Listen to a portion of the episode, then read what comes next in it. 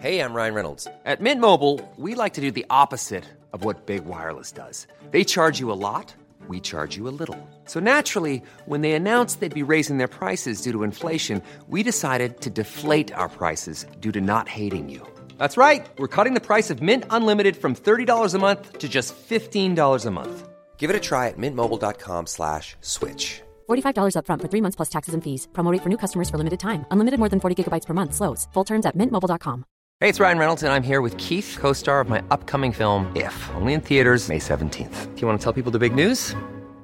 All right, I'll do it. Sign up now and you'll get unlimited for $15 a month in six months of Paramount Plus Essential Plan on us. Mintmobile.com slash switch. Upfront payment of $45 equivalent to $15 per month. Unlimited over 40 gigabytes per month. Face lower speeds. Videos at 480p. Active Mint customers by 531.24 get six months of Paramount Plus Essential Plan. Auto renews after six months. Offer ends May 31st, 2024. Separate Paramount Plus registration required. Terms and conditions apply if rated PG. Even on a budget, quality is non-negotiable. That's why Quince is the place to score high-end essentials at 50 to 80% less than similar brands. Get your hands on buttery soft cashmere sweaters from just 60 bucks, Italian leather jackets, and so much more. And the best part about Quince, they exclusively partner with factories committed to safe, ethical, and responsible manufacturing. Elevate your style without the elevated price tag with Quince. Go to quince.com slash upgrade for free shipping and 365-day returns.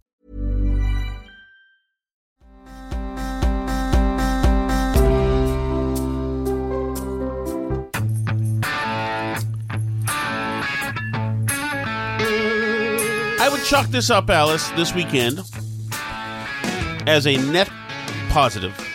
Net positive. Fair, fair. Wouldn't you? Like last weekend, I think we kind of screwed the weekend away. Saturday Mm-hmm. was a total wash. We didn't do anything things we were supposed to. Um, we were we had great intentions in the morning. A friend of ours invited us over to hang out with them, and I said, "No, no, we're being good today. We're doing this and that and this and that and this and that." Didn't happen. Saturday was a wash. Last weekend, we uh, we went out to eat and then like went out just to. We whatever. can't. We are not people who are capable of going out to eat before we get stuff done for the day. Right, exactly. Just We need to get our stuff all done that we need to do for the day, and then we can like allow ourselves fun or time. go out to do anything is really right. Like, yeah. No, we where. can't. We can't. We have to do the chores first, Right. and then the other stuff because the chores never happen. But if this we do the other weekend, I would say was a net positive. Mm-hmm. Um, and um, so that's good. Now, and one of the reasons why, we'll, we'll get to the reasons why. But I want to start with something first that's holy, that's going to make you guys who are on my age say, holy sh- I can't believe it. Uh, I was just listening to the Fox News Sunday broadcast with Shannon Bream Okay. who we love, obviously. Mm-hmm. And I listened to all of them all. I listened to Chuck Todd, that one, and the Stephanopoulos one um, this weekend. So she had the governor of Colorado on, and he was talking about uh, whatever, all sorts of pol- political stuff. But he also had mentioned that he had written an op ed, whatever, saying that he was uh, optimistic that they would make progress in the JonBenét Ramsey case. Really? Yeah, he said because of new. I, he might have been part of the DA team. What do you think then. about the JonBenét Ramsey case? I I don't know if we've ever covered this. I don't know if we have, but Rela- it's, it's even really kind of besides the point. Privately in our relationship. But I've been talking about, or I've been, you know, I, I was aware of this. I was actually we flew into for my friend Dana's wedding into Colorado in '96 or '97, whenever they got. Maybe I guess it was '97 or '98, whenever they got married, Right. whatever. And it was kind of on the heels of what that, that happening. And at that point, they were all about about the girl, the woman I knew in Colorado was saying, "Oh yeah," they, we were all young then, saying, "Oh yeah." Um, definitely the parents killed her. Everybody knows. Everybody knows the parents killed her. So that's fine, whatever. But it occurs to me, Alice, and guys, you are going to say, holy, if you're my age. I just for a second thought, well, that was a long time ago. That was really a long time ago. That wedding was like 25 years ago, whatever. It's a good time. Um, but then I thought for myself, wait a second. If that was like 30 years ago, 30 something years ago, and JonBenét was like six at that time, how much? She's like older than me. no. She you would- are only she would have been, you are, yeah. You are only three years older than JonBenét Ramsey. Right. That is incredible. Should I be in the back of a squad car? No, I, I don't. No, should I, I, be incarcerated? So. I don't think so. Wait, exactly what year was she, born? she was born in in three years at 1990. Oh, okay, yeah. So Can you effing believe that? yeah, That So- is Alice. Don't you have to say things? The guys and women, anybody over 45 will hear this and say, "Holy hell, that's remarkable." yeah. But I mean, That's that's, like wha- what happens when people die. Is they're like forever that age, right? Are you missing the point here, Alice? That you're old. Is that the point? yes, and you're very young. I'm not and that young. that I'm while not I was JonBenét Ramsey. It was a yes, long you are. time Yes, you are. You are JonBenét Ramsey. No, I'm not. Although we didn't, uh, to, to my credit, we weren't dating when you were six. we waited decades later. Obviously, obviously, we weren't But dating just- when I was six. It just blew me away. I can't believe it. Three years uh. older. Oh my god, that's incredible. It's incredible. yeah. Oh God, you effed up. but I won, so that's all that matter. Okay, so, So that's funny that you say that because can I bring up something else that Sure. I saw on Twitter today that just like it was just an interesting thing that I happened across that somebody tweeted that I thought was like the saddest thing that I've seen anybody tweet like ever, right? Um, so this guy basically tweeted, sorry, I'm trying to get back to where I was when I did this, saying that like men are all uh having regrets and like not living their best life and Mm-hmm. that like he's regretting the guy he dated before you right so this Wait, guy who's- on this just this random person on twitter tweeted this but Okay. it got a lot of retweets right lots of men live in regrets but they won't say it deep down they know they'll be happier being with the woman they met sometime in their lives but you're in the picture now and they just have to deal and live with you while craving for the woman they know they can't Mm. win back okay. I thought that was like an incredibly sad thing to say. Like, do you think that that's true? Do you think guys are all just walking around out there, like pining after the one that got away, even after they're married and have kids? And like, I They- mean, not pining publicly. but I think just be present in the moment. Like, you can be happy with your life Or- that you have, Yeah, right? I mean, I don't think. I don't. I mean, first of all, I don't know. Once you are married and have kids, I don't know where you have the time, the pining pine. time to do it. It's, Exactly. it's you're in the middle of a tsunami at that point. There's no time.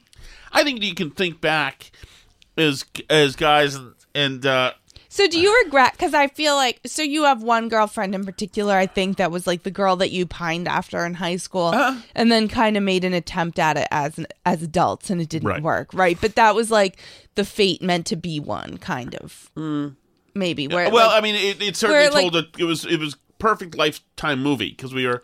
'Cause you school, loved her in pined high school. Yeah, exactly, exactly. and then and then got to make a go at it in co- Right. in not in college, but as adults, As, thir- as thirty year olds, you're right. you got to convince her that we ran into each other and it, it was a whirlwind for a little bit of time exactly Right. So like and that's that's the stuff like you say that the movies are made of where it all comes together and it's like the mm-hmm. happy ending. So do you ever like think about that? Like that that you know that that could have been your life or pine after that life wishing that that could have been your story and your no i mean it made for a good story while it made for a good story but but most of the the the, the ship was sinking you know after about five months the ship was more sinking and i did you know three years of damage control um, but no, it made for a good story, or, or a nice and symmetrical story. Uh, but no, I, we would have been divorced. Essentially, we were essentially divorced. I mean, we, we never got engaged or married, but but pretty damn close. But, But no, I think that that's like a lot of what people when people are pining after something, a lot of what they're pining after is a story that they had in their head, not like the actual person, or they probably would be with that person, you know? That Right. that a lot of times, like I don't think it's actually true for the most part that there's like that one true love of your life that got away and that that you're missing out on something by not being with them. And I think that that that that view of your life, that sort of narratively focused view where you have this story in your head and to the extent that your life doesn't live up to the story in your head, you're like disappointed and having regrets and pining after something. Mm. Like I think that that is a distraction from your reality and from like the people that you're around that you love right now you know? And i think that that's like it's like almost toxic and damaging. That's why i say it was like such a sad thing to tweet to me because it's like this person's saying they're in a relationship now right? And that they're that they miss some ex or like have fantasies about some ex. And like it just strikes me as like as weird like a toxic way to think about your life Yeah, especially if you have somebody, if you somebody in particular in mind. Definitely, definitely. No, the only time I ever there was like right after I got on Facebook, like in two thousand nine or whatever. I wasn't dating any.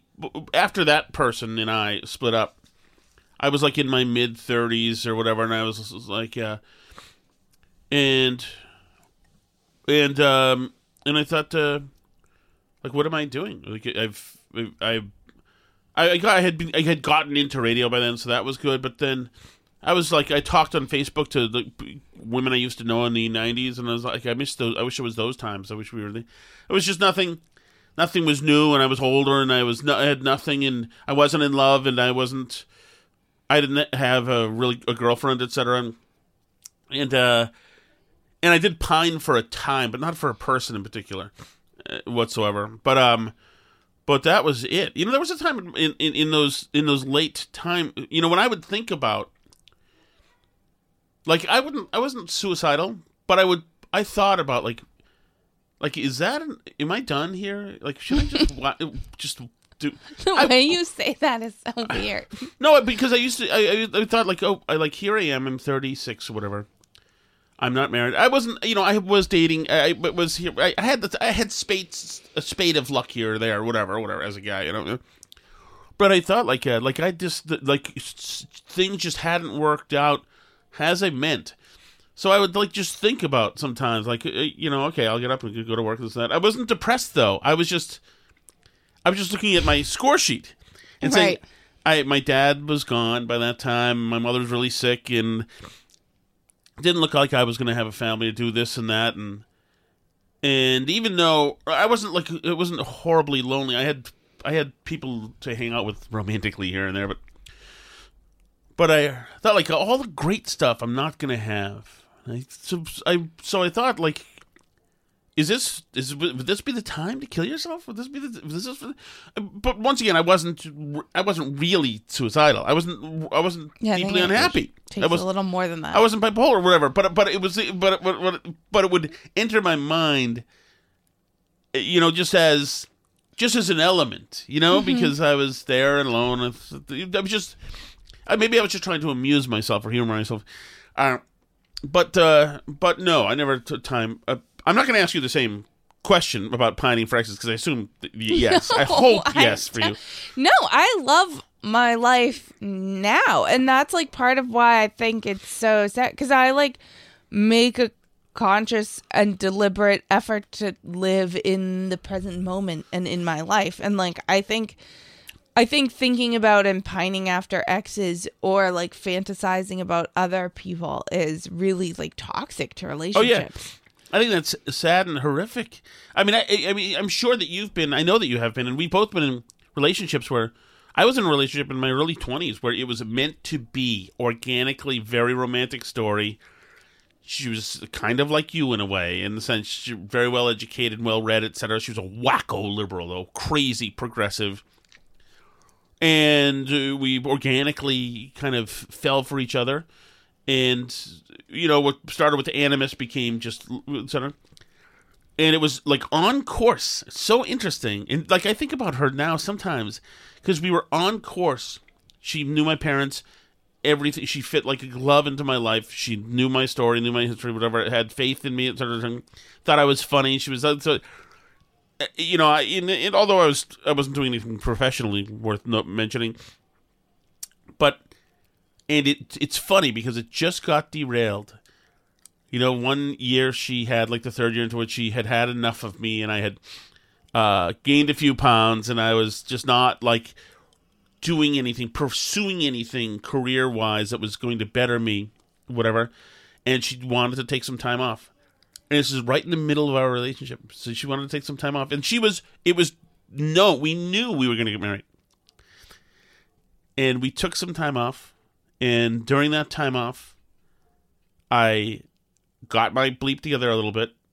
By the way, let the record show that uh, the her taking some time off was done under the guise of wanting to take me to lunch. Let's go to lunch, Tom. So we sat in the park bench in the Boston Public Gardens, And she said she wanted and- to take time and she dumped me instead of lunch. I was like, "This is not lunch. There's nothing about this." And after she was done, she asked if I still wanted to have lunch. I was like, yeah, "I'm thinking good. Thank you." Uh, that reminds me. Do you Well- know the couple that we know that broke up, but they had already had a vacation booked together, and they went on the vacation together No, anyway after they broke up. no. Um, and they were like s- posting about their trip and like hashtagging hashtag breakcation, and it was horribly awkward and painful for everybody who observed everything about it. No. But uh but um but that's terrible. Actually, that's terrible. Who are they? Are they from here or from Melrose? No, it's a person that uh, you mostly hate. Follow. Oh, okay. I think I know. What oh, yes, that was pathetic. you don't remember that. But anyway, for this person in my Mm-hmm. early twenties that my parents all thought was that was all set. This was the person, etc. Mm-hmm. She took this break, and I took a break, and during the break, I flourished. Yeah. I, I mean, I met all sorts of people. I met other women. I met, or I I had fun. I was whatever. And then she came back and said, "Okay, Tom, I'm really happy what you've done with yourself. Let's give it another shot." And it just was not there anymore. You were like, oh no, yeah, cool. it was weird because eh, had she not done that, then it would have been, we would have been together and Right. done the thing. And she was destroyed emotionally, destroyed. She was crying to my brother. She was absolutely devastated. I seriously, I think that she, she's still not married. She's she'd be now in her early forties, mid forties. I think seriously, Alice, that I destroyed her soul. I'm I mean, serious. like, but that's but I didn't do anything- But that's the thing is that you can't like. I just honestly feel that relationships are binary. You're either in them or you're Right. not, and there's no like taking a break. I'm not sure. I'm also 30% thinking about this other person. There's no like I I don't think you can have a relationship that works like that. Mm-hmm. Where there's like that stuff in the way. I think you have to be all in and 100% committed to it or it just doesn't work because like once you allow that mental space for like oh what ifs, right? Then you're then then you're already breaking the relationship in your head. Right. And like relationships are something that's in your head. You know what I mean? Like they're there's something that exists in your head. They're like a mental agreement that we make to like be together with a person in a way that that can that can easily be broken by a mental hang up. Right, but and also like if the idea of taking a break, I'm gonna see what's better out there. Just, but no offense. It's like, okay, Yeah. uh, no It's offense. like- I guess you Okay. looked for what was better out there, didn't find it. I looked for what better was better out there, found lots of it, and now you want me back. No offense. yeah, Sorry but about even- that. But that's even the case. Like even so, and I will fully admit that I like have not always been a good person in relationships. Like I've been a terrible person. Yeah, in I can attest relationships to that. a lot of times, and like I. You know, had boyfriends that I cheated on or whatever, and it always like it wasn't like you could go back. Like you couldn't nobody could get forgiven. Like because it was always then you're like once you cheat, it's like you've already said I don't give a bleep about this relationship and now you're asking me to like grovel and come back to this relationship and like win back your approval to be in this relationship that obviously I didn't really want to be in in the first place Right. or like would not have cheated. Like it's just I I don't know. Relationships are one of those things that I think are like much easier broken than unbroken, and and I think that they can be broken by even seemingly like small mental things, Oh, totally. like pining after an ex or whatever. Like I just think, and it's weird because you know I think that there's something that it's like you can't. A relationship is a very real thing, mm-hmm. right? Like that that thing that you have with another person when you're with them romantically and in particular obviously in a marriage or when you have kids it's like even more so but you know it's it's like this living breathing thing with a soul that's like a, a part of who you are right and you can't it's like once you wreck it, it goes away. Right. and it's not Right. back. Like you can't you can't unwreck it. Right. Completely agree. So so but but we are having a wonderful time. I think our, our relationship now is better than ever. Mm-hmm. And we had a nice dinner tonight at Locals. Where was it in Rye in Southport? It was in Hampton, Northampton. It was fantastic. Great place. Great. What a great bar, yeah. So fun. The Celtics game was on. I think it is just about time for me to start getting into the Celtics. But this is one of those. So we had dinner tonight after we went to Odiorne, Odiorne Odiorne Point. Point Park, which was awesome, Mm-hmm. which is great. Saw a gun battery, battery seamen, it, as in men who work at sea. no. um, it, Well, um, okay. it, uh, gun battery from World War II. There it was awesome. My kind of place. We had a great hike and great. So today was was a good day. After yesterday, which of course was a great day. Mm-hmm. Yesterday, we decided to focus in on landscaping because we live in a, who we didn't know, but a satellite uh, territory of the Amazon, where everything grows here cr- crazily. It's true. I think it's because we're close to the river, like Right. the Merrimack River- yeah. It's like everything is just there's these like mega flora that go but I found myself f- caught flat-footed again because we needed to. I needed to get a um, our my ride-on lawnmower. The Husqvarna is uh, didn't start again. The battery is dead, and so we jumped it with the car, and it started with the car, but other uh, it wouldn't start on its own. So battery wasn't working.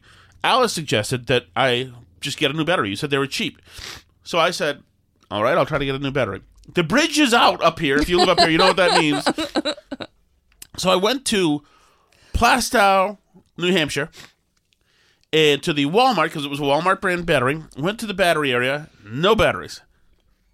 I then, because the bridge is out, drove the long way to uh, Salisbury, New Hampshire. New Hampshire. right? Seabrook, New Hampshire. Seabrook, New Hampshire. To next. To another Walmart. This is where I was flat footed. I'm looking at the row that says lawn care batteries, where my battery would be. No batteries there. I'm looking there.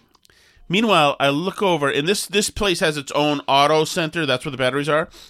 There's a guy at the helm, standing there, An expert. an expert, and I'm like, "Oh, here we go." He's not saying anything. He's waiting for me to approach him. He's not saying anything. This is right up Hillary Chabot, Chabot, Chablis, Ch- Chablis. Um, it, and I used to talk Hillary Chabot. Chabot. Chabot. What is wrong with you? I used to call her Chablis. And then her name is Chabot. So then I called her Chablot, which is probably not what she wants to be called. But Hillary Chabot.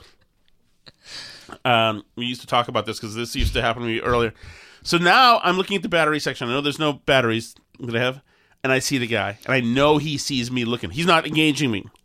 So I've got to go. waiting. I yes, I've got to go. You know, a pros, prostrate myself in front of him. I said, "Oh, are you um, are you all out? Is that it for for lawnmower um batteries like that section there?" To which he says, "Well, uh, it's uh lawnmower season." I said, "Oh, okay, yeah, no, I know. I, I guess I'm late. Uh, uh, I but is that is he? Well, there's a there's a big demand for lawnmower batteries in lawnmower season." And I said, "Oh, I'm sorry, I didn't know that. Okay, I guess. Uh, do you know when you might?" He said, "Well, I might have them in two days. I might have them in three. And then he stops himself and says, "You know, there's a supply chain problem." so now I'm getting a effing beat down from this dude. Who just could have told me that we're out of the batteries? No, no, no, no, no. He's got to make a thing out of it. I've got to get a moral lecture from a guy because I didn't put the time in, the consideration to know that you don't wait till lawnmower season to get a lawnmower battery. You buy a lawnmower battery in the wintertime. You get it earlier than lawnmower season. So I Right. have to be uh, beat on verbally for this. So yes, he let me know. I didn't know that before. That you don't wait till lawnmower season to ask for a lawnmower battery, and he may have. Do you want to a- let people know the original of this guy that oh yeah, I will. met I in the will. Home and he, so Okay. he's so he's telling me.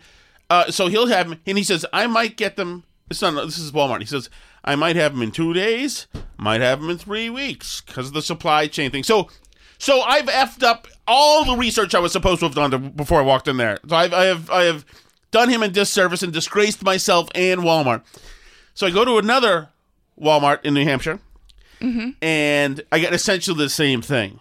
And I'm looking at the Walmart, and I'm looking at the guy, and he's looking at me, and he's like, "Come on, come on, ask me, ask me, ask me if I have more in the back. Ask me if I have more." And I'm like, "No effing way! I just got out of there." Then I Even went- if they have more in the back, it's not worth it because he's not going to go get them. Oh yeah. Well, I could see if there's something in the back. If you if you want me, to, if you got a couple of minutes, I could look look. I mean, don't don't put yourself out, or they'll call in reinforcements. Like, hey Tim, can you go? They're Yeah, going to have to have somebody get a forklift. Yeah, I know. I know Tim. I know it's lawnmower season. He doesn't. Apparently, he didn't know. He didn't think it through. I told him Back in like- 2020, when So- I had to go get chicken wire, So anyway, I went to the Epping, New Hampshire Walmart, and they are lousy with lawnmower batteries. No problem. I didn't make contact with anybody. I just did it. they didn't it. warn you that it No. was lawnmower season. But this remind Alice brings it up because this is what I used to bring up with Hillary uh, Chabot. Is that uh, like ten years ago when we were living in Melrose, there was everything flooded. Your house probably did too, if you're listening. If you lived up in Massachusetts, everything flooded. Suddenly there were floods everywhere, and so our basement flooded. Our basement, which never flooded, flooded. And so I'm looking for, I'm looking for A uh, pump. a pump, a water pump for the basement and I go into it's not the Lowe's guy is like uh, you know we're all we're all we're, I go into the Home Depot pump aisle and there's a guy standing there in the pump section like stocking shelves. I'm looking at the water pump section. All the the things are labeled like water pump, this water pump, this water pump, but the shelves are empty where I'm looking.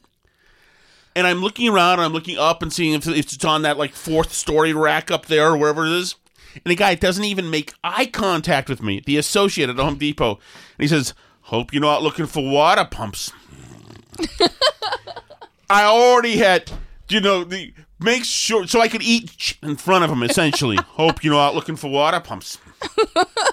well, as a matter of fact, I was looking for a water pump. what a coincidence! Yeah, I'm Just out of water half of Massachusetts is looking for a water pump He's like, right you, now. you, you getting yours now? Right now, it, it, we've had three, four, five days of rain here in a, in a row, and you're you're looking for water pump. I'm out of water pumps. I I, I can't tell you. I might try the uh, the uh, Derby, Wisconsin store. Maybe I don't know. I don't know what to tell you. But it was the whole. Yo, hope you're not looking for water pumps. That moment where he got to own me, you know, like stick the knife in a little bit more. Yes, I was looking for water pumps. I'm sorry, Mister uh, Home Depot associate, who gets to, you know, lord your power over me this one time when a poor fool is looking for water pumps, not knowing what the etiquette is. You know, Jesus. Which But the good me. news is we got a battery, and you were scared to uh, hook it up because you were afraid you'd be electrocuted. Which so- I want to bring up. The last thing is that the the the, the king of that attitude is uh, I was not scared, Alice. Well, I I didn't want to die, so that's the difference. So here's the thing: is that me and my friend John, when we were both like 18 years old, we lived together in a place in Salem, Massachusetts, and his mother had given him a I think it was a necklace chain, a gold chain and we had no money at all. And so me and John went to a jewelry shop to pawn his chain for money. and his mother had given him this gold chain. His mother was very sick at the time, who d- died shortly after. Gave him a gold chain, like, like which meant a lot to John, uh, obviously. But so now we're gonna pawn it. So me and John go to the pawn shop, and John's like, "Oh yeah, I want to pawn my my uh, gold chain." And the guy's like, "Yep," takes his thing and says, "Mm, "Yeah, I'm not sure that's gold." And John's like, "Yeah, I know it's it is gold. It is gold. My mother got it from me. It is gold. She got it from her jewelry place." He says, "Yeah, I'm not sure that's." So then he goes and grabs this little uh, eye drop thing with special how to tell if it's gold or not acid in it. And so if it's not gold, it it acids away the the the jewelry. the not gold. Right. So he then grabs his own like gold watch or whatever, and he says, "So this will tell you if it's gold or not." And he's got his acid there. He, he says, "Okay." Does the eye drop thing on these his gold watch? He goes, um, "Mine." And does the eye drop thing on it, and it's, and it's fine. Then he does the eye drop thing on John's chain, and it sizzles it to death. And he goes, "Yours, bye bye, yours." Bye bye yours he said as he like tossed back their the the remnants of what he thought was a gold chain mine yours bye bye yours bye bye yours was the biggest single defining moment of maybe john's life maybe my life too ah, so let's start the show, Alice, shall we? Sorry, everybody. I apologize. So I haven't found out anything about much too much about the shooting in Laguna Woods in California, but there was a shooting in Laguna Woods, California. Obviously, there was a shooting in Buffalo, New York. Oh, yes. Yes, which uh, listening to the Sunday shows is a toxic stew. I believe it was Toxic stew. Toxic stew. Well, and it's crazy because it's like this is the trifecta for liberals, right? They have racism, they have guns, and they have online misinformation. So they have all the things. They can go after racism and Tucker Carlson and Donald Trump on that front. They can go after social media and misinformation on and Twitch that allowed the gunman to stream on that front. And they can go after the guns on that front because the shooter conveniently for them in his manifesto spent like 12 pages of his manifesto talking about the particular weapons he used and how easy it was for him to get Right. them as an 18 year old so um this is like they're just everything that they didn't get when there was like the shooter in DC that didn't turn out to be a white guy or the like parade guy who ran over a bunch of people Right. or the shooter in the Bronx subway. Right, Like they've everything they've they didn't get, they finally have it.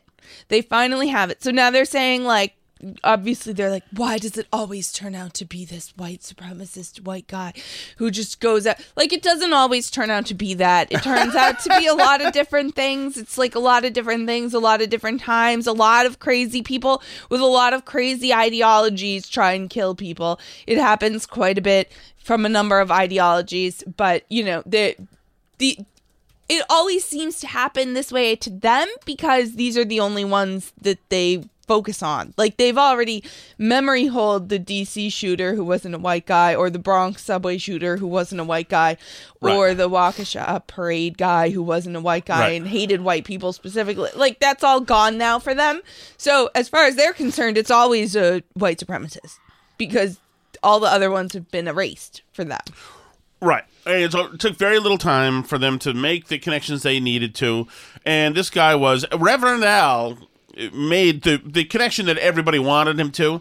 That this guy would have been 15 years old when Donald Trump said there are fine, very fine people on both sides. So that's what Of a got- statues debate. that Alice. That's the revenue.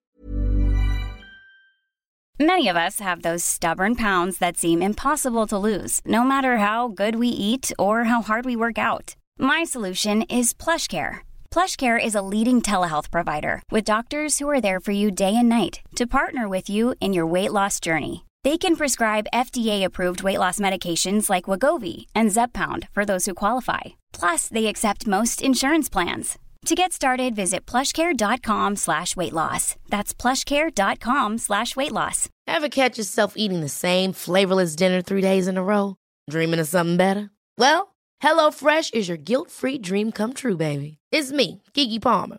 Let's wake up those taste buds with hot, juicy pecan-crusted chicken or garlic butter shrimp scampi. Mm. Hello Fresh. Stop dreaming of all the delicious possibilities and dig in at HelloFresh.com. Let's get this dinner party started.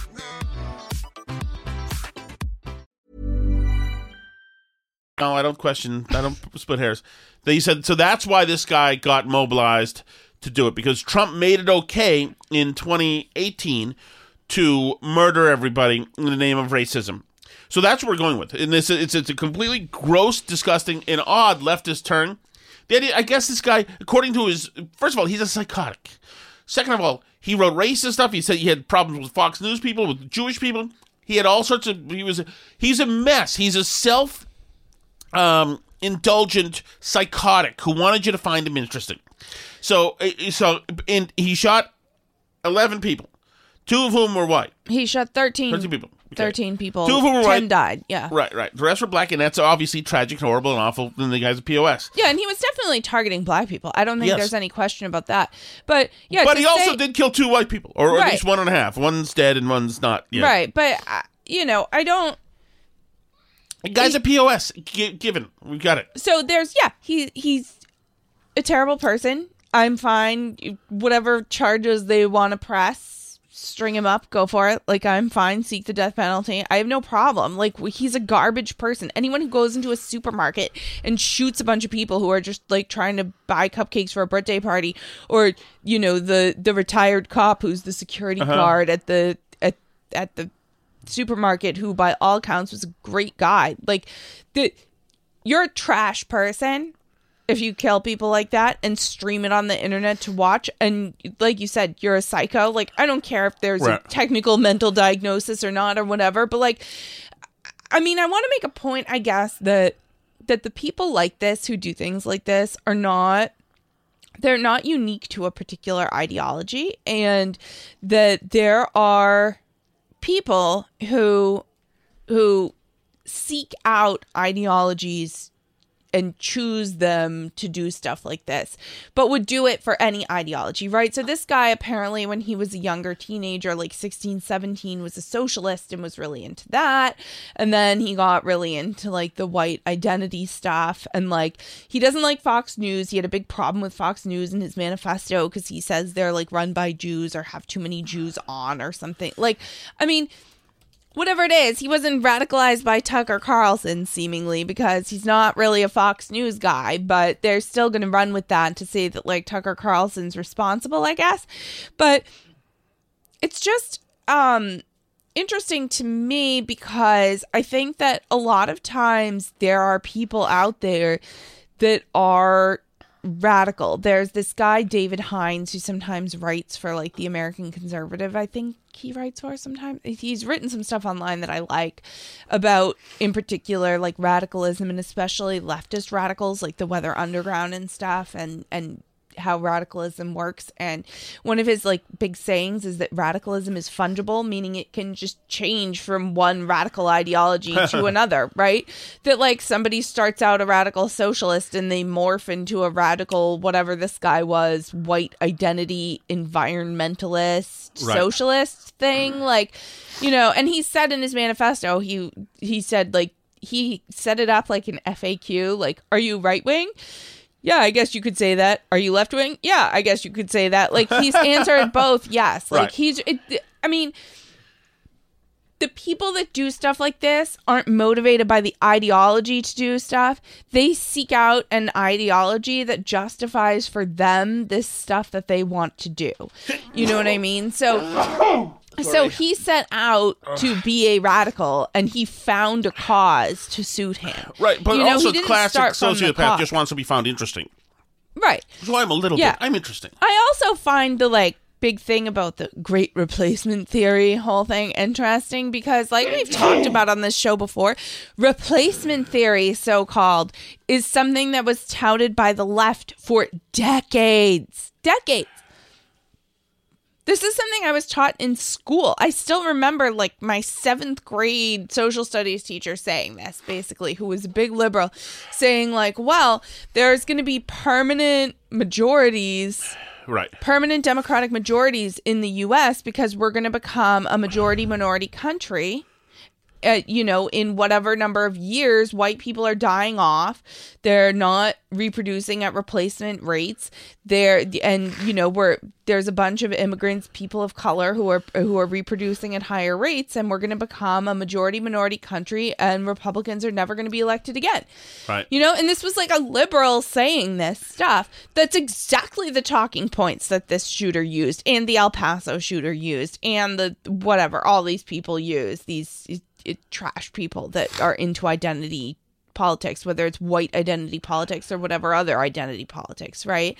That the left put out here this idea that demographics was destiny. That's their words. That's like the words that I remember being used by liberals when I was in high school. Demographics are destiny, saying that there were just going to be so many brown people that like Republicans would never win elections again after a certain year, right? This was an idea that was pushed on the left forever forever.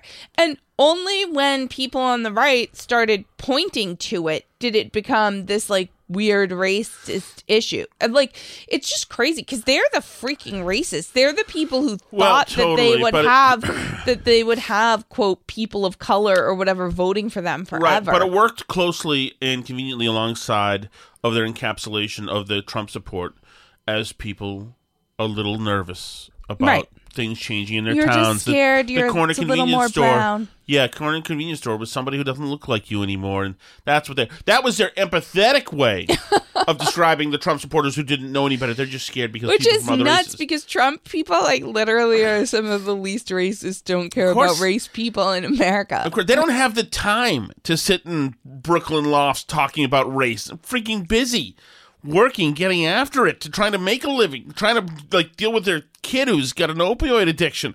It's like they, no, you know what? They're thinking they're very angry. That's why they're in the boats, the fleets of Trump boats together because they're afraid that the their neighborhoods look a little bit different. It's like, dude, that's on you. If you're the race person around here, it's like, uh, hey, Yeah, because they've been sitting around saying we need to make people's neighborhoods look different in order to get Democrats elected. That's Well, like, but now, and they know, it- say that for freaking twenty years, and then all of a sudden they have upset some wackos who apparently don't want their neighborhoods Right. to look different or whatever, and it's like. They're saying Republicans are saying the neighborhoods look different. No, you guys wrought this. This is your problem. Right. You made up the great replacement thing. This is all something you guys invented. So stop. Like and they're also dealing now with a a uh, a um a break in the dike um, because now with Hispanic support for Trump increasing, now it's oh wait, they're getting misinformation. Hispanics have are getting misinformation. Yeah. That's the new rallying cry. There's misinformation going on in Hispanic communities and Latinx communities. Make sure we do something to divert it. There's a problem. There's a problem. There's a problem. So there's a problem with the brown people that they wanted to make sure were just nice, compliant, good Democrats. Now they've got Yeah, a they were problem gonna be because they're free forever. thinking. wow. I never feel good, by the way, about or safe about using the word that has to do with the retaining wall at reservoirs. I just don't. And I hear people say it, and I always think that was a near miss, sir. Especially if it has to do with. Okay, I just don't feel good. So there you go. Take it away, Alice. Um, it is interesting though because I do feel that the Democrats have like lost control of the narrative a bit, especially because um the Biden administration has just been so terrible. One of the Sunday shows we were listening to, I think it was ABC, the like George Stephanopoulos one. Uh, they were citing a new poll that they had out that has Biden's approval in the 30s, and that's according to them. And this is like Democratic polling Yeah. agencies. So that's it's not good. The inflation is terrible. People are really feeling it. Um, and it's you know, this is real stuff. You can't you can't fake the inflation stuff to people, right? Like you can't spin it. No, yeah, and I If want people can't buy groceries, if you can't buy formula for the babies, like whatever it is, like, that's just that's sort of an undeniable problem. Oh, totally. And I want to just go back to my own market basket, and that's our big grocery store here. At my own market basket, I go there just about every day, if not every other day. Experiences. It's almost like a game of Tetris, the way the pasta aisle is being blocked. By sometimes an entire brand is missing, sometimes there's only spaghetti from this brand, and they spread it out and, and block it in a thin way to make it look like there's there's Yeah. plenty. There's not. Sometimes entire stuff is just gone, gone. Like for for instance, there was no brand name fettuccine, just gone this week. So there's brand name, uh, you know, normal spaghetti. Which who would choose that ever as your your shape of spaghetti? But uh, but but it's always changing and it's always drifting and like I'm I, I'm especially I pay astute attention to this stuff. I have to to, the as- pasta aisle. well, I do. Well, all right, but but especially since if you're somebody who who enjoys white clam sauce on pasta, you're used to getting screwed because you know that the kid doesn't give a crap, and he'll put the Manhattan clam sauce, the red clam sauce, he'll block Behind. those, he'll block those to the front, and you know the white stuff's in the back. Just a kid who's 18. I'm not I'm not singling out Market Basket because they do a great job. But I always find the stuff I'm looking for about six feet behind there, but my arms can reach. Yeah, I have trouble because the clam sauce is always on the high Yeah. shelves. If you send me for clam sauce, I can only go so many layers back. I can't get at it. Oh, that's one of the good things about my the last Walmart I went to. I walked out of there with a battery and a four dollar can of Progresso clam sauce. Yeah, So they do have the Progresso, Yes. not the Cento When they do. or the um. What's the other yellow Cento one? is is well, uh, my favorite always Rienzi, tart? A progresso. Uh, no, a, uh, it's a pastine. Pastine, right? Right. Um, okay, Alice. So it's it's. I mean, we've got uh, emails to read, and we've got and we've got um the. Voicemails. Voicemails. None from Justin though. Yeah, that's a problem. You see? Justin, you can call back in. No, you've you've uh, given them a scarlet letter now. I have. yes, I now- didn't give Justin. A scarlet letter, Tom's bike is my favorite caller. I and my said kid's that. favorite caller. Now Tom's bike is gone. Apologize to Justin. All right, let's go to the. We just wanted more people to call in. That's all. That's all. Well, hope you're happy. I didn't do. It. Here we go to the uh, chat chat. Uh, we go. Hey, Tom and Alice. I'm not a big conspiracy theory guy. However, I do find it interesting that the biggest baby formula shortage in world history is coinciding with the potential overturning of Roe versus Wade. Is there a correlation there? It's like, well, if you don't have the babies, you don't have to feed them. Ooh, thoughts, Alice? Good point. That's Danny and Billerica, right? Would you like to address the I message? just, I'm just checking. Um, yes, I agree. I don't think it's a coincidence. I don't think it's a coincidence. It happens on Mother's Day. I don't think it's a coincidence that the connection of femininity and being a woman to abortion rather than motherhood is a coincidence. I don't think that it's a coincidence that they can do this and then a bunch of leftist activists on Twitter can go, see, this is why we need the right to abortion. People can't even buy formula. Like, that makes sense.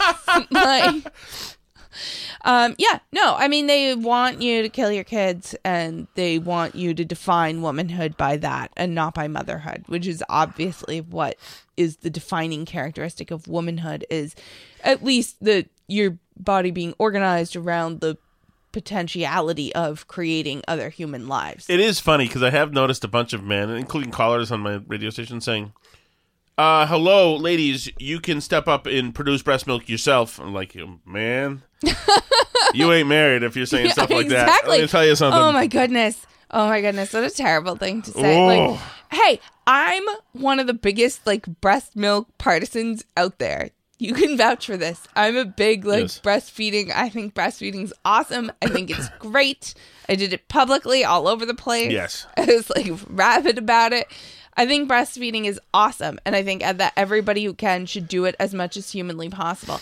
That being said, uh, a lot of people are in a scenario where they have to go to work for Right. a lot of hours, Yeah, which makes it tough. a thousand a lot of people have a lot of medical reasons why they can't. There's a lot of reasons, and the industry around um it, selling breast milk or donating you can't sell breast milk first of all. That's not allowed. Mm. you can't breastfeed other people's children. That's not allowed. Wet nursing isn't allowed.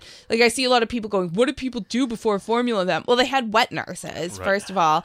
And secondly a lot more kids used to die than die now. Like sorry like kids that couldn't figure out how to eat used to just die. We didn't have Jesus. specialized formulas for them.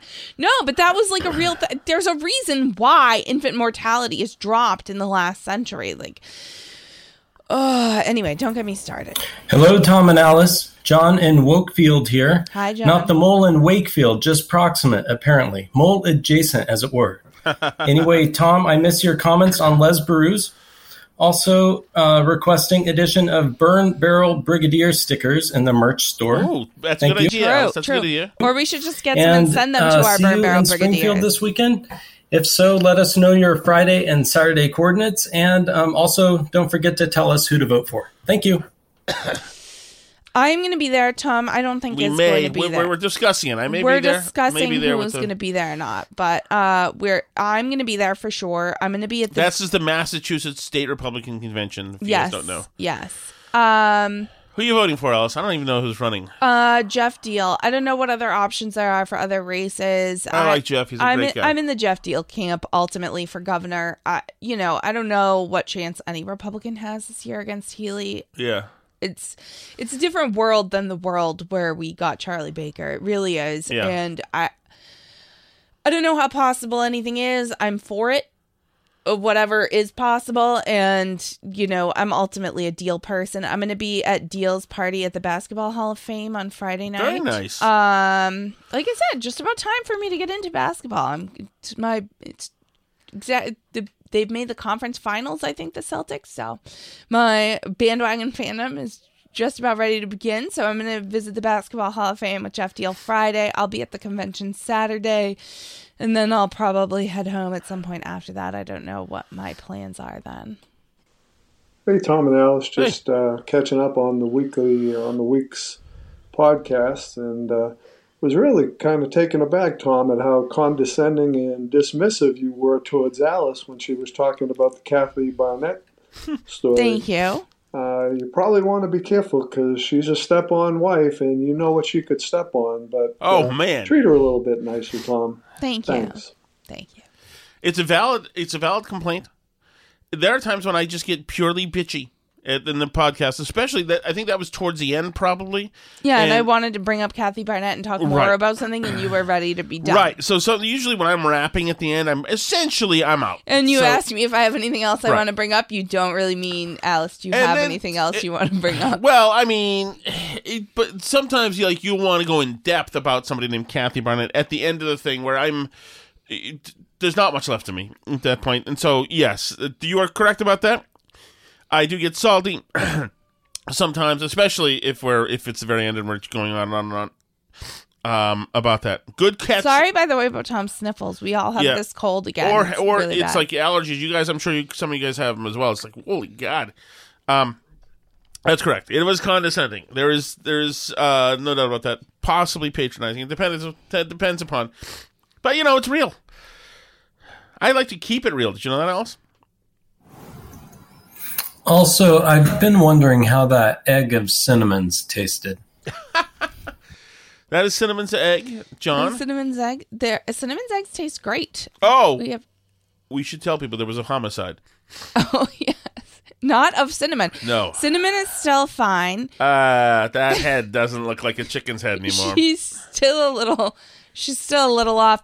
Yeah. I keep feeding her stuff. She is eating and drinking on her own, though, which is a big improvement because she was not eating and drinking on her own previously. We're keeping an eye on the situation and are going to supplement her diet if she continues to have issues. Um, she's definitely still a little like weak and screwed up, but one of the guinea fowl killed one of the other guinea fowl. Yeah, so it was a prison yard shiving. So I like saw them fighting over in the woods earlier, but I like didn't think much of it because it's their spring mating season. They're a little yeah. aggressive. Well, well, but then I like called them to come in for the afternoon, and only five of the six newer guinea fowls showed up, and it was like, oh no, where's that one? So I went over that way, and yes, it had been murdered by the other guinea fowl. found dead in the woods. My terrible. goodness. My terrible. goodness. So if we have an aggressive guinea fowl on our Hey hands, guys, uh, happy new week in Thank you. Sunday here.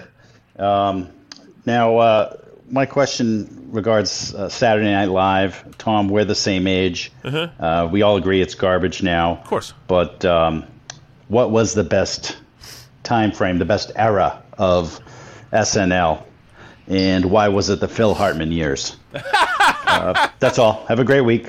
Thanks. I cannot disagree one iota. Correct, it was the Phil Hartman years, and those years especially that blended the old crew of Dana Carvey and um, um, sorry about that, uh, Dana Carvey and Kevin Nealon and Dennis Miller, who who then blended in with the Mike Myers, and then the new crowd, Sandler and Spade and etc. There was a few years where they were, when they were all together, like right around Chris 1991. Farley was on there too, right? When Yes, was he that? was, Alice, that's what, right. what years was that? He would probably 90. Was that the same years or different? He Farley was there. Uh, he and Spade came along around the same Okay. time, I think. Uh, yeah. Uh, he, Farley was yeah, you know, he was good too. I, I was, but but but when Farley hit his apex, I was kind of out. By the time ninety three or ninety four rolled around, I was I was just not available to watch TV on a Saturday night. I was striking out at bars in Boston. That's what was happening. But yeah, I mean Phil Hartman. I mean, she's the, the the old Phil Hartman, um, Phil Donahue skits were just Phil for five minutes. come on, mom, work with her, and he'd have his microphone. It was, I mean, if Phil Hartman is a, is a is an absolute American treasure, and it sucks that that he was shot by his wife. By the way, Alice, I know it makes you excited to think about the possibilities, but yes, there you go. Yeah, so that's my time, or late '80s, early '90s. Um, I respect some of the people who came subsequent. I, I thought the early, the mid '80s were garbage. I think that was without uh, um, what's his name, Lorne Michaels. Uh, and and I like I don't I think that uh, Rosanna Rosanna Danik crap it doesn't work. I, I guess that's just the wrong time for me. I don't get it, or the bumblebees, or or the, I think that the egg. Uh, I'm sorry, the cone head thing.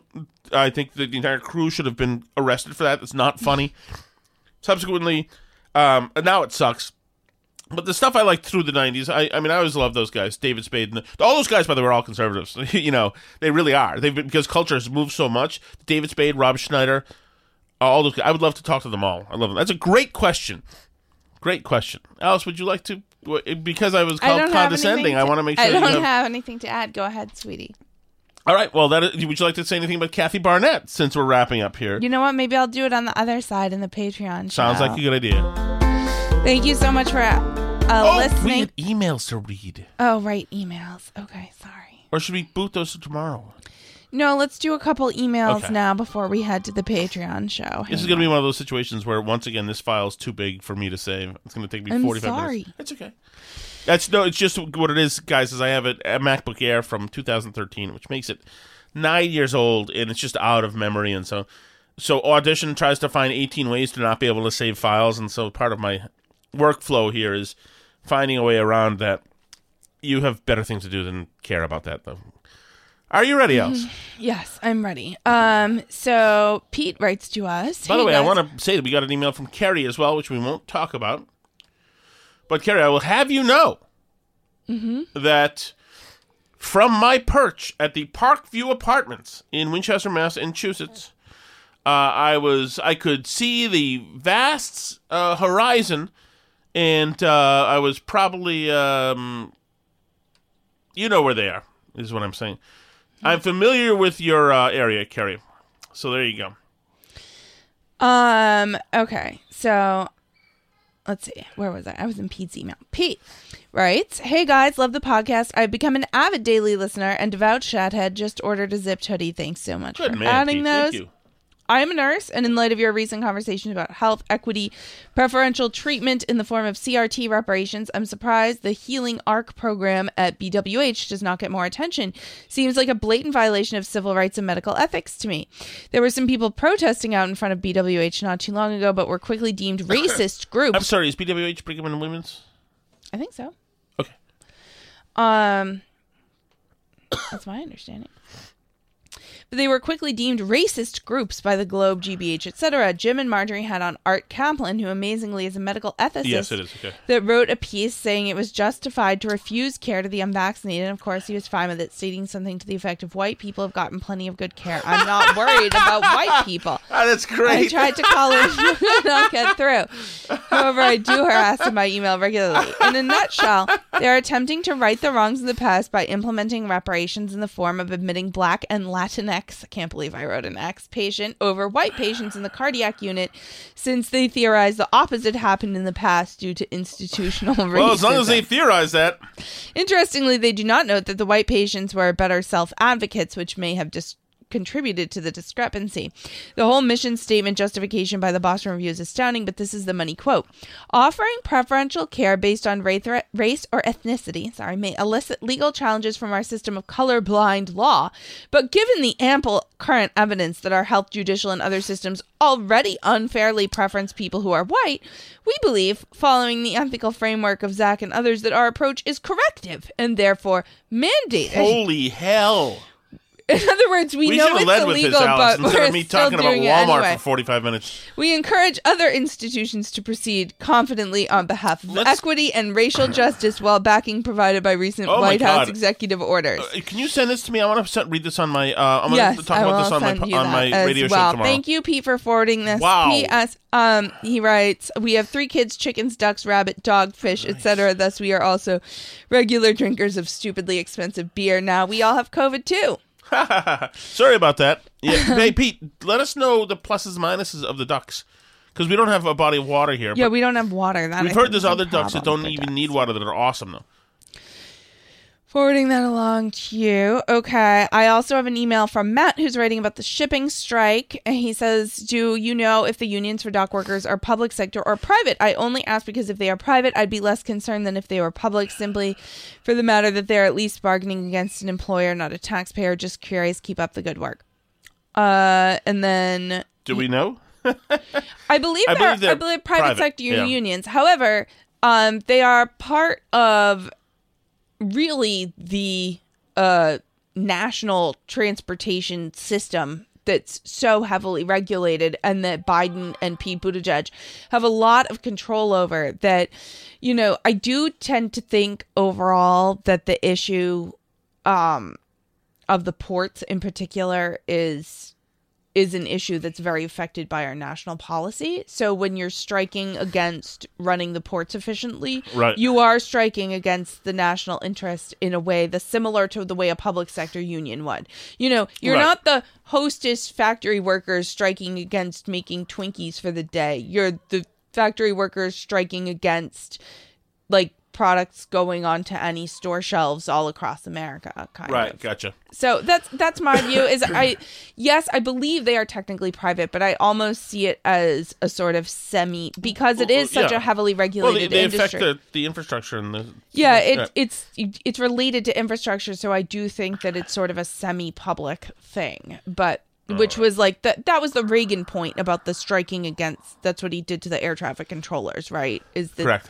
you know, it's like striking against the country, like you can't do that. Um but yeah, so I- I see your point, but I do think that even though I think they are technically private, I think it's it's sort of um you know, semi-public at the same time.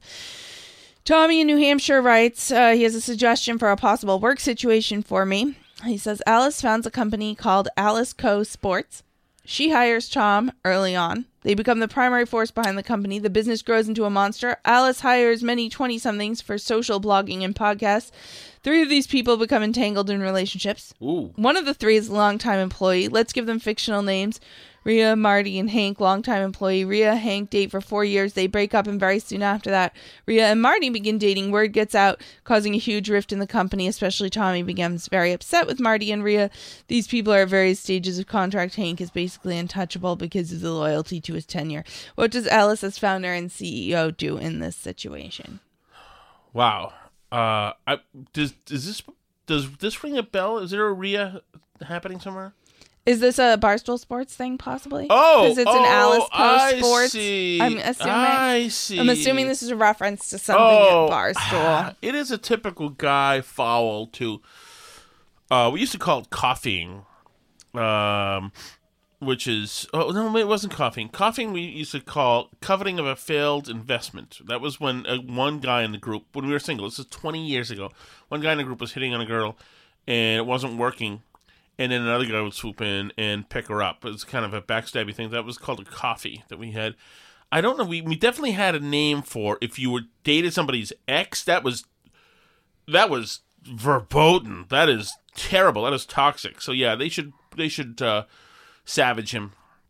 So I would yes call for the yeah. In general, I'm not a big fan of people at work dating as a boss. yeah, I'm but no, but but well, no, I I I want to revamp what I'm saying. Rhea is the troublemaker in this. She knows that she's humiliating this other guy by now publicly in work sleeping with a new guy in work in front of everybody. She's the she devil. She is a witch. She should be treated like the Salem witch witches. Correct. That is it. Can we go now? Yes, let's head over to the Patreon show. I have more to talk about Jeff Bezos, um, they them situations, other things. So we'll get to that in the Patreon show. You can play the music.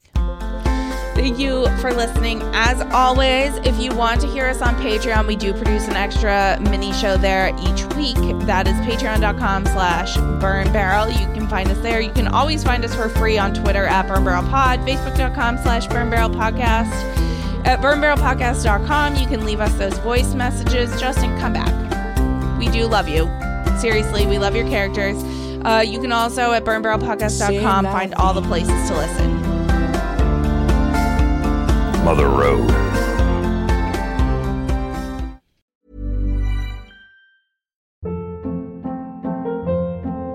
Hold up. What was that? Boring. No flavor. That was as bad as those leftovers you ate all week. Keke Palmer here, and it's time to say hello to something fresh and guilt-free. Hello Fresh. Jazz up dinner with pecan-crusted chicken or garlic butter shrimp scampi. Now that's music to my mouth. Hello Fresh. Let's get this dinner party started. Discover all the delicious possibilities at hellofresh.com. Hi, I'm Daniel, founder of Pretty Litter. Did you know cats tend to hide symptoms of sickness and pain? I learned this the hard way after losing my cat, Gingy. So I created Pretty Litter, a health monitoring litter that helps detect early signs of illness by changing colors, saving you money and potentially your cat's life. Pretty Litter is veterinarian developed, and it's the easiest way to keep tabs on your fur baby's health right at home. Go to prettylitter.com and use code ACAST for 20% off your first order and a free cat toy. Terms and conditions apply. See site for details. Imagine the softest sheets you've ever felt. Now imagine them getting even softer over time. That's what you'll feel with Boll and Branch's organic cotton sheets. In a recent customer survey, 96% replied that Boll and Branch sheets get softer with every wash. Start getting your best night's sleep in these sheets that get softer and softer for years to come. Try their sheets with a 30-night guarantee. Plus, get 15% off your first order at bollandbranch.com. Code BUTTERY. Exclusions apply. See site for details.